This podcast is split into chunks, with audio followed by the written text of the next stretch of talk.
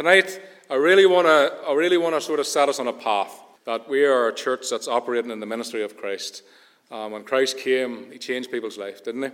And His church was empowered to change people's lives. Praise the Lord. Isaiah 61. I'm going to be reading from there tonight, please. Two verses, you'd be glad to know.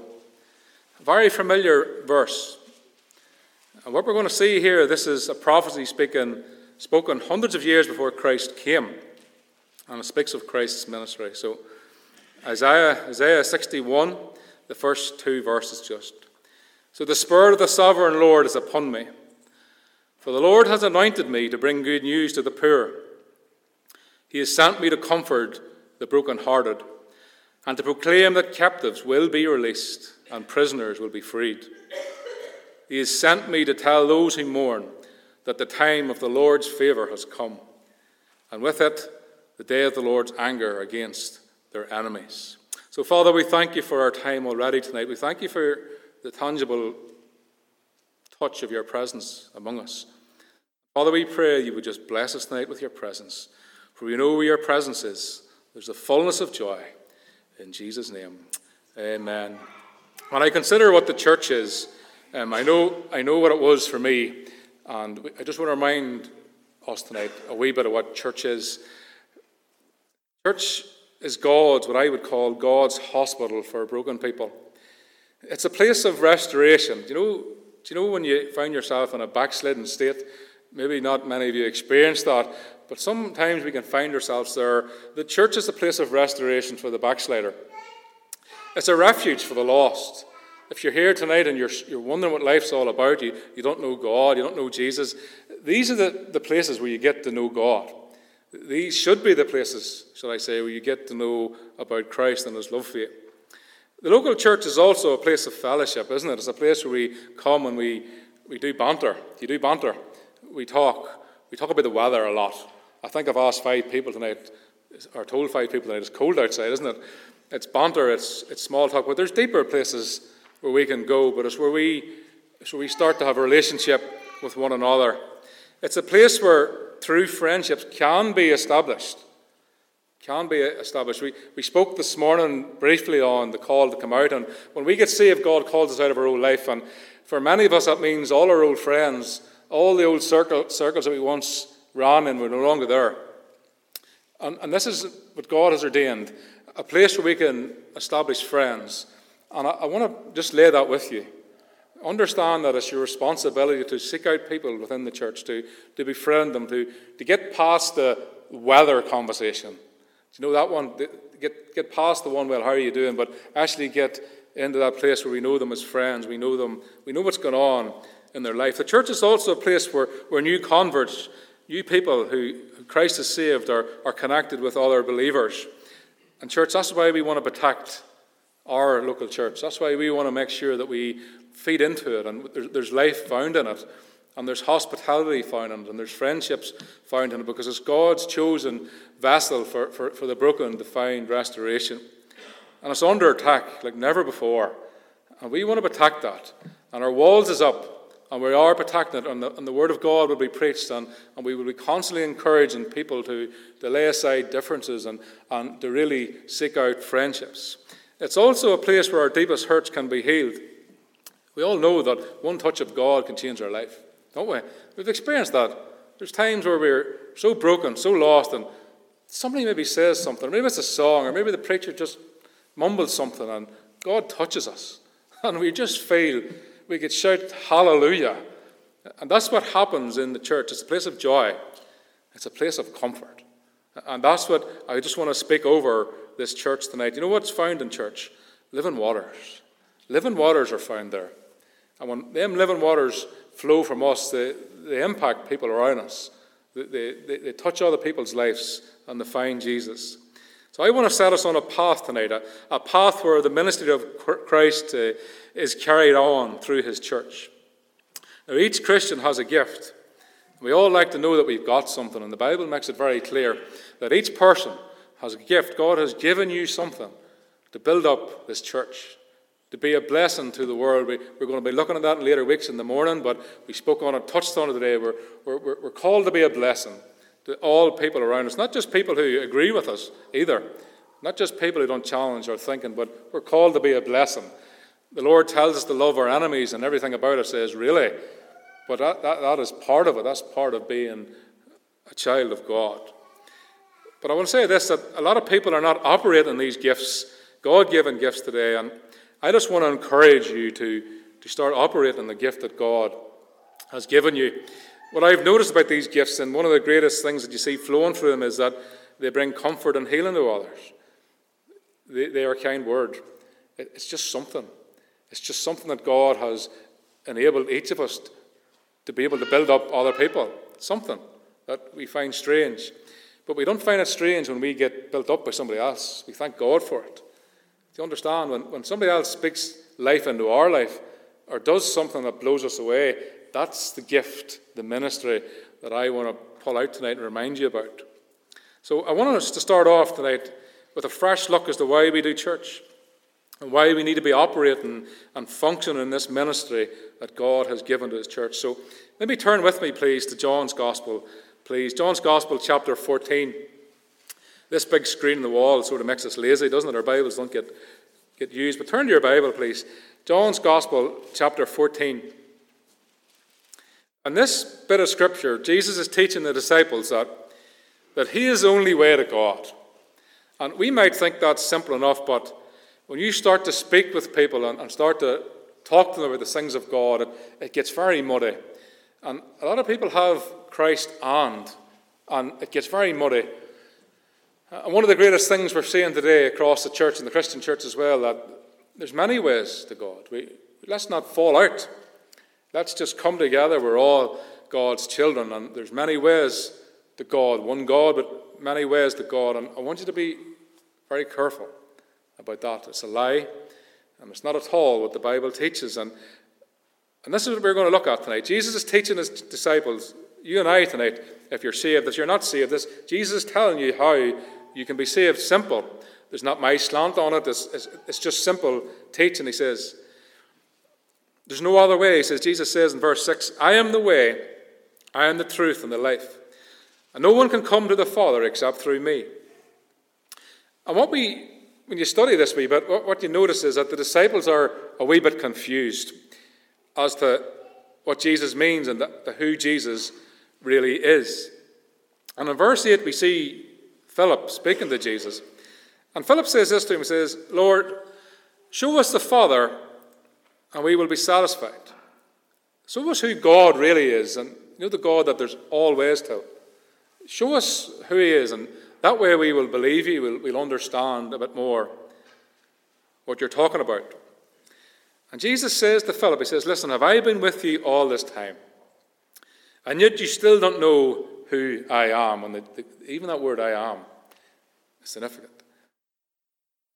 The disciples hadn't yet realized that Jesus was in fact God incarnate. And take it easy on them because we still wrestle, don't we? to grasp the fullness of God, of the Trinity. But Jesus seems somewhat frustrated, probably in a godly way. a wee bit, Philip, really. But they hadn't yet realized who Jesus really was. But Jesus continues and he, and he says to the disciples, and speaking to Philip, but speaking to them all, he says, Listen, anyone who has seen me has seen the Father. So why are you asking me to show him to you? And it's clear that they hadn't fully come to terms with who Jesus really was. And then look at verse 11. Jesus says something. He just goes, Listen, just believe that I am the Father, that I am in the Father, and the Father is in me. Then look what he says. Or at least believe because of the work that you have seen me do. Jesus encourages them and he's encouraging us tonight to think, to meditate upon who he is, that, that we are to take time and really think about his life and his ministry. Think about it for a moment. As you ponder the things of God, as you, as you seek to read and understand Scripture, think, look at the works that this man did. What Jesus was saying to the disciples is listen, I get that your mind can't grasp who I really am. But, but instead of trying to understand that I am God, and we said that He and the Father are one, consider my ministry. Consider the works that I have done. Consider all the lives that I have changed, the, the many miracles that you have witnessed. That's something. Then Jesus says something that has excited the church for nearly two centuries. He says, Listen, in verse 12, I tell you the truth, that anyone who believes in me will do the same works that I have done. Do you want me to read this again? Anyone who believes in me will do the same works that I have done, and even greater works, because I am going to be with the Father. And I remember as a young Christian reading this verse, and I thought to myself, Hallelujah, I'm going to raise the dead. I'm going to do great things. I'm going to do more than, I'm going to be better than, than Christ. A wee bit of misinterpretation. But listen, I was eager, I was young. I want to tell you something. His words is true. Speaking to the church. Context is at the end of verse 12, it says, Because I'm going to be with the Father. And that's the context where we get this from. And what Jesus is saying, speaking about here is Pentecost. We live in the aftermath of Pentecost. We're results of, the, of, the, of Pentecost. And Pentecost is very much alive, church. But it's under attack. The local church is under attack. The ministry of Christ is under attack. A lot of people have lost their awe of who Jesus is. Schools have turned to medita- meditation, they've turned to yoga because people have lost the wonder of God. Prayer is no longer enough. God can no longer change lives. That's the lie that we're talking about, we're being told. In John 16, verse 7, Jesus says this Listen, if I do not go away, the Comforter will not come unto you. But if I depart, I will send him on to you. Now, now let's, let's just take this slowly. If I do not go away, Jesus says, the Comforter will not come on to you. But if I depart, I will, I will, I will send him on to you. And what we see here, church, is the ministry of Christ being handed over to the church. Do you see this? Do you see that the ministry of Christ has been handed over to you and I? The church is the move and the power and the demonstration of the Holy Spirit. Praise God, church. I want to just encourage you to get excited. When God starts to move, when God's people start to move, great things will happen. Honestly, great things will happen It's happened before. One or two people have just grasped who God really is, who Christ really is, and they've ushered in revival. You could be sitting in the pew tonight, and you could be the people in your own home start to usher in revival into this land. That's the power that I believe in, and that's what I believe the Scripture's teaching. That the church is to move in the power and in the demonstration of the Holy Ghost, to be clothed with truth, and that's important. And she is to be empowered to operate in the ministry of Christ. And because the church is spread all over the world, we see this in the local church, she will be able to reach many and therefore do greater works. That's what this is teaching. That the local church, all working together in the various counties and nations around the world, we globally, we will do great things, what Jesus did. But I want to warn you tonight of a falling away from Christ's ministry on earth through the church. I was reading a few commentators, a few commentaries on, on Isaiah 61. Do you know what I come across? A few have said that Isaiah is speaking here of his own ministry and not of that of the Messiah. And these commentators are showing what I would say is signs of what we see right across our land minds that have lost sight of who Christ really is. It doesn't take a Bible student to to, to study Isaiah 61 and read a wee, bit, a wee bit of Luke to see that this is not speaking of anybody else other than Christ. The danger is that we too can lo- lose the wonder and the power of who Christ really is. Can't we? We can lose the wonder. And it happens so subtly. One minute we're dancing and, and worshipping God, the next minute we're just a wee bit oh, tired today. You understand, don't we? We, we, we, we start to, we either set people on fire or we put them to sleep. Let's just call it what it is. And, uh, and this happens slowly. We can lose the wonder. But can I ask you to do something very quickly? Jesus Christ has changed your life for the good, quickly just put your hand up. That's it. Keep them up and look around, church. Look at each other. And just to confirm, well, most of these probably are related to each other, but somewhere or another, I found that out about here. But, but we're not some cult. We haven't joined some sort of blood covenant and cut each other's fingers and shook hands and whatever. Christ's ministry impacted our lives.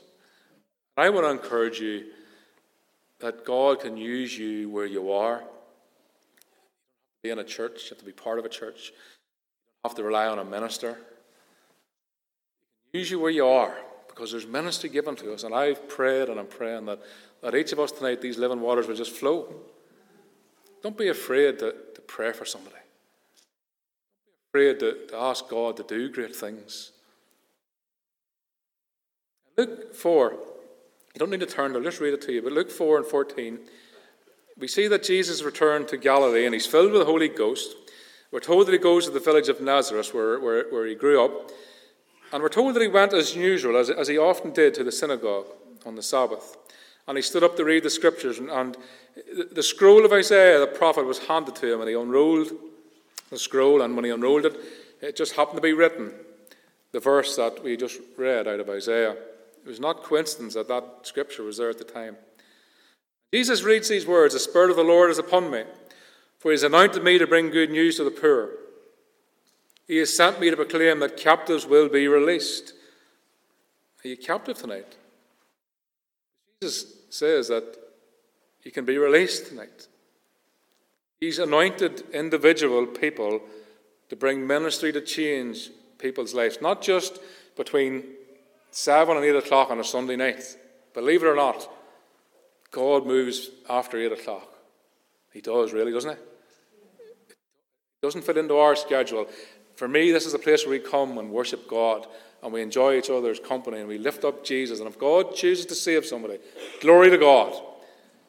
But if He doesn't, glory to God anyway, because He's called each of us to minister into people's lives. We're told that Jesus rolled up the scroll, He handed it back, and He sat down because that's what they did. They, they stood to read, they sat down to teach. And says they all looked at Jesus and he began to speak to them. And he says this the scripture you've just heard has been fulfilled this very day. And you see the danger of the falling away. If some commentators can say that this is not speaking of Jesus, and yet Jesus in his own words says this scripture has been fulfilled, there's a spiritual apathy and people's lost the wonder of God. And it's not going to happen here, church. It's not going to happen here. Say amen. We're not going to, we're not going to lose the wonder of God. We're all miracles. We've all got testimonies. And by the way, throughout the year, we're going to be asking on you, calling on you to come and testify. Glory to God. All right? Amen. Watch what happens. So, so, Jesus says this, and listen to the words. He said, Everyone spoke well of him. Be careful of that. And they were amazed by the gracious words that came out of Jesus' lips. Listen to what they said next. How can this be? Isn't this just Joseph's son? See, for a moment, they got a glimpse of the glory of God. David Grayson? Just Jimmy, Jimmy Dixon? Isn't it? Mark Mulligan? That's just Mark. Surely that's that man can't do anything. We can lose the wonder of God. Why? Because we look past, we look at the person, don't we? We, we look past what God can do and, what He does, and we, we, we put things in the road.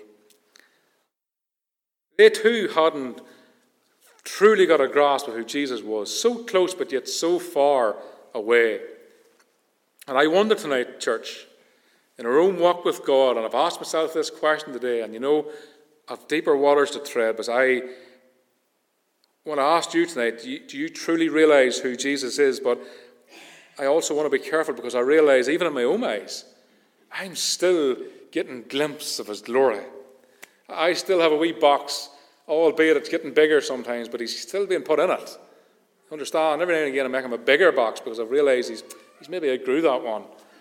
And, and, and there's something about the glory of God that's wonderful. What I know this is that the Lord Jesus Christ, who is God incarnate, came to save sinners. When you look to the cross, don't look at some poor man, look, at, look to the cross and see God Himself. And think about that.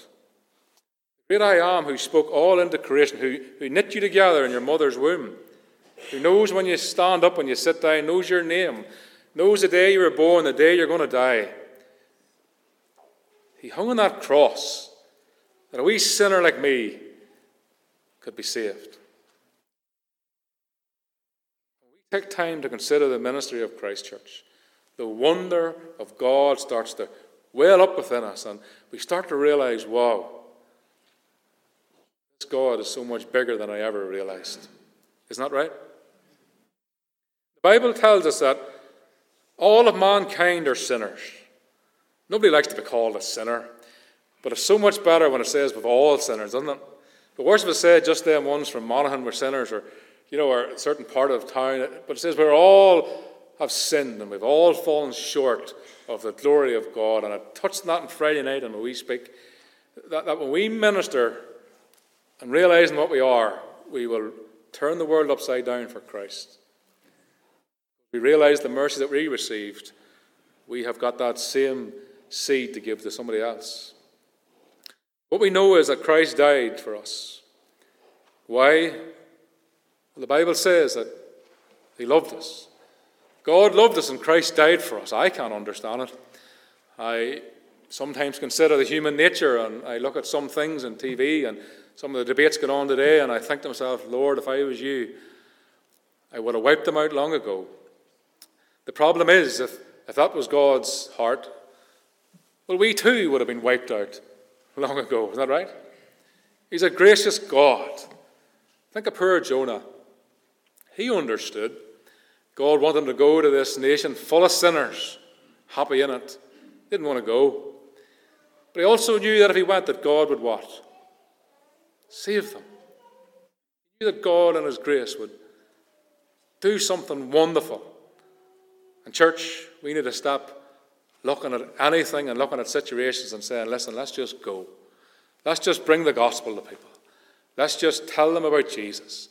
Let's just build up the courage when I ask individuals to take a night with us. And sure, don't say no. Just say yes and regret it the rest of the week like the rest of us. Just do it. Just do it. And, and let, watch God move in your life. And when you're asked to, to share, you know what you do? You ring your family or you text them. That's an easier way out because if they say no, it's easier if they give you bad manners. Just say, listen, I've been asked to share. Would you come? I want to encourage you to do that. Not so we can fill the rest of these pews, well, that would be nice, but that we can see people being won for God. I want to do my ministry with yous and, with, and wherever I be in my walk with God, with the ministry of Christ as an operation. I can't do stagnant. I can't survive in them waters. I need the living waters. Do you not? I can't survive, church. I need God. I need the presence of God to move. I need Him to touch my heart. I need to preach the gospel not just to you, but to this heart every day. And, church, that's the ministry I want to set this church out on tonight the power of the gospel. And I want to make some big claims tonight. We're coming to an end. I told our brother 15 minutes, and we're on to 20. Addictions all sorts keep men and women down. They put them in the gutter, and it robs them of life. I want to say something. If that's you tonight and you're having problems with addiction, or you know somebody who has addictions, I want to point you back to Christ. I want to tell you that the gospel of Jesus Christ can set them free tonight. Because that's what the Bible says, and that's what the Bible teaches. And that's the ministry of this church that we are going to see people set free from addictions. Because Christ's ministry is not going to be working out here. You do understand it's not how much Neil McMullen studies and tries to bring a word to this church. Don't we understand that? It doesn't matter what preacher or great evangelist we get in. That's not what it takes.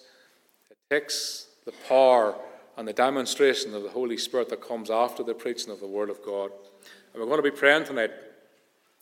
And we're going to open up the prayer tonight, and Julianne's going to stand with me. And we're going to pray. And I want to encourage you to listen, let's come and pray. And if it's not for yourself, pray for other people.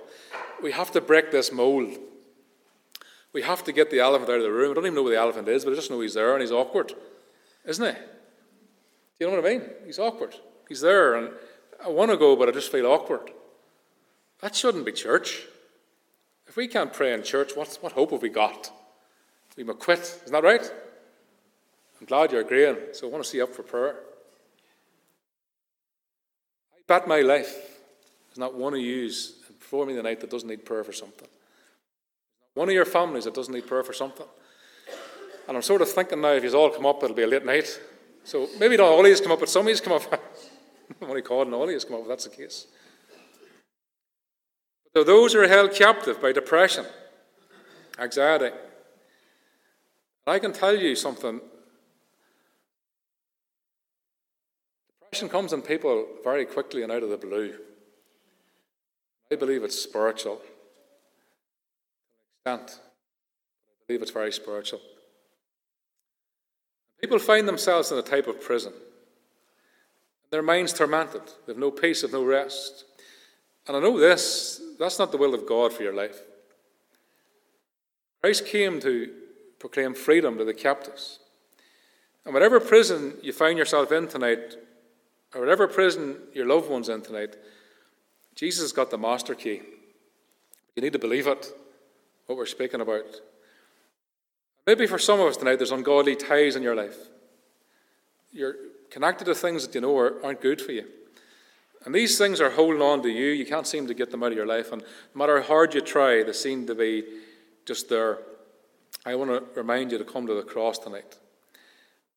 The Bible tells us that the blood of Christ has broken all ungodly ties in our life. All ungodly ties. People are living under some sort of generational curse. I said nonsense. Nonsense. Christ broke into my life, He broke into my family tree. And there's no curse over my children because of my past sins. Because him who the Son sets free is free indeed, and I'm claiming it. And he saves those and he saves their household. And folks, we've got children that love the Lord, and we, we don't force them. Enjoy church. Life. Sometimes we go to McDonald's. Sometimes we smile and laugh. And sometimes Julian gives off to me for being one of the kids. We do life. We do life be afraid to do life. Get a balance, but there's, a, there's also power, and you have it. There's gifts, church, and we're going to start operating in those gifts. Ungodly ties. But I want to say this Jesus says if a church, his church, is moving and operating in the power of the Holy Ghost, lives will be transformed. Listen, it says the blind will see, and I'm going to close with this. Blind will see. This speaking of spiritual blindness. 2 Corinthians 4 says this The God of this age has blinded the minds of unbelievers so they cannot see the light of the glorious gospel of the Lord Jesus Christ, who is the image of God. We do not proclaim ourselves, but we proclaim Jesus Christ as Lord. As Lord. We don't preach ourselves, we preach Christ. There's a war for your soul tonight. If you're not saved, there's a war for your soul. If you are saved, there's a war for your gift, and there's a war for, for you excelling in the things of God. He doesn't want you telling about others about Jesus. He doesn't want you praying for people. He doesn't want you smiling. He wants you walking about in defeat. In church, I've seen enough of them in my life. Have you? Defeated Christians. Come on. We're not going down that road. We're not going down that road. Satan, as we know, has rebelled against God. Pride crept into his heart and he puffed himself up. There's great danger in pride. And he also caused man to rebel against God. And we know that man has become corrupt in his ways. And God's word says that he's going to return and judge the ungodly. That's what it says. He's going to judge the ungodly. But listen, Christ came to take away your sin and my sin. That's the glorious gospel. When he went to that cross, he went for you and me. But listen, he paid the price for our sin. And some of us was great sinners, some of us was sort of good sinners, some of us was even harsh sinners, but we're all sinners, right? Fair enough? You might have walked on the clean side of the road. I Unfortunately, travelled on the dirty side. My good wife, she come out saved, I believe. She was just one of them ones. God blessed her with me. But either road, Christ died for us all. Us all. And all you need to do is receive it. And if you're not saved tonight, that's the gospel. You can present it in a hundred ways, no doubt. I'll have to do that before the year's out. But there's one simple way tonight repentance towards God and faith in the Lord Jesus Christ and you're saved. Maybe, listen, this is a problem. Maybe you don't think salvation is something that we need to take hold of. Church, Christian, we all need to take hold of it. And I want you just to grasp this last minute. A lot of people think this salvation isn't worth taking hold of. But can I tell you something?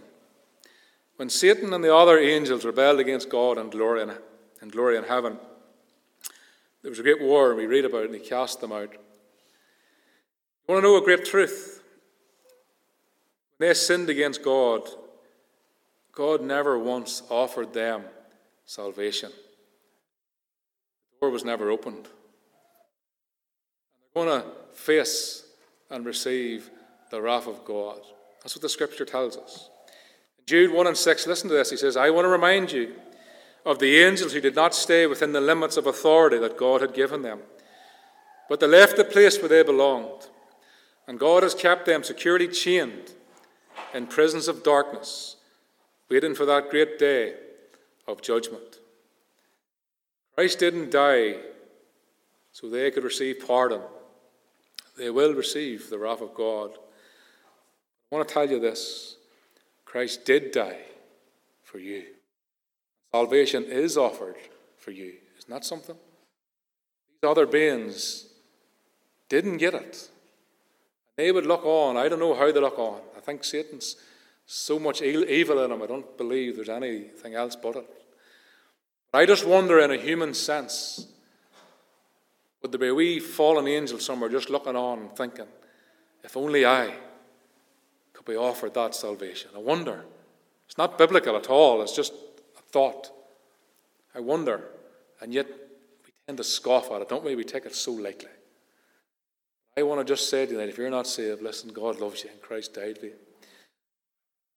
If you could truly understand, truly grasp your need and His love, I'm telling you, you would run up here and you would stand and say, I give my life to Christ. You would. But we fail to see His glory, we fail to see our state. But unless we see our wickedness, we will never see His glory. And the truth is, our wickedness, when we were happy in our sin, Christ died.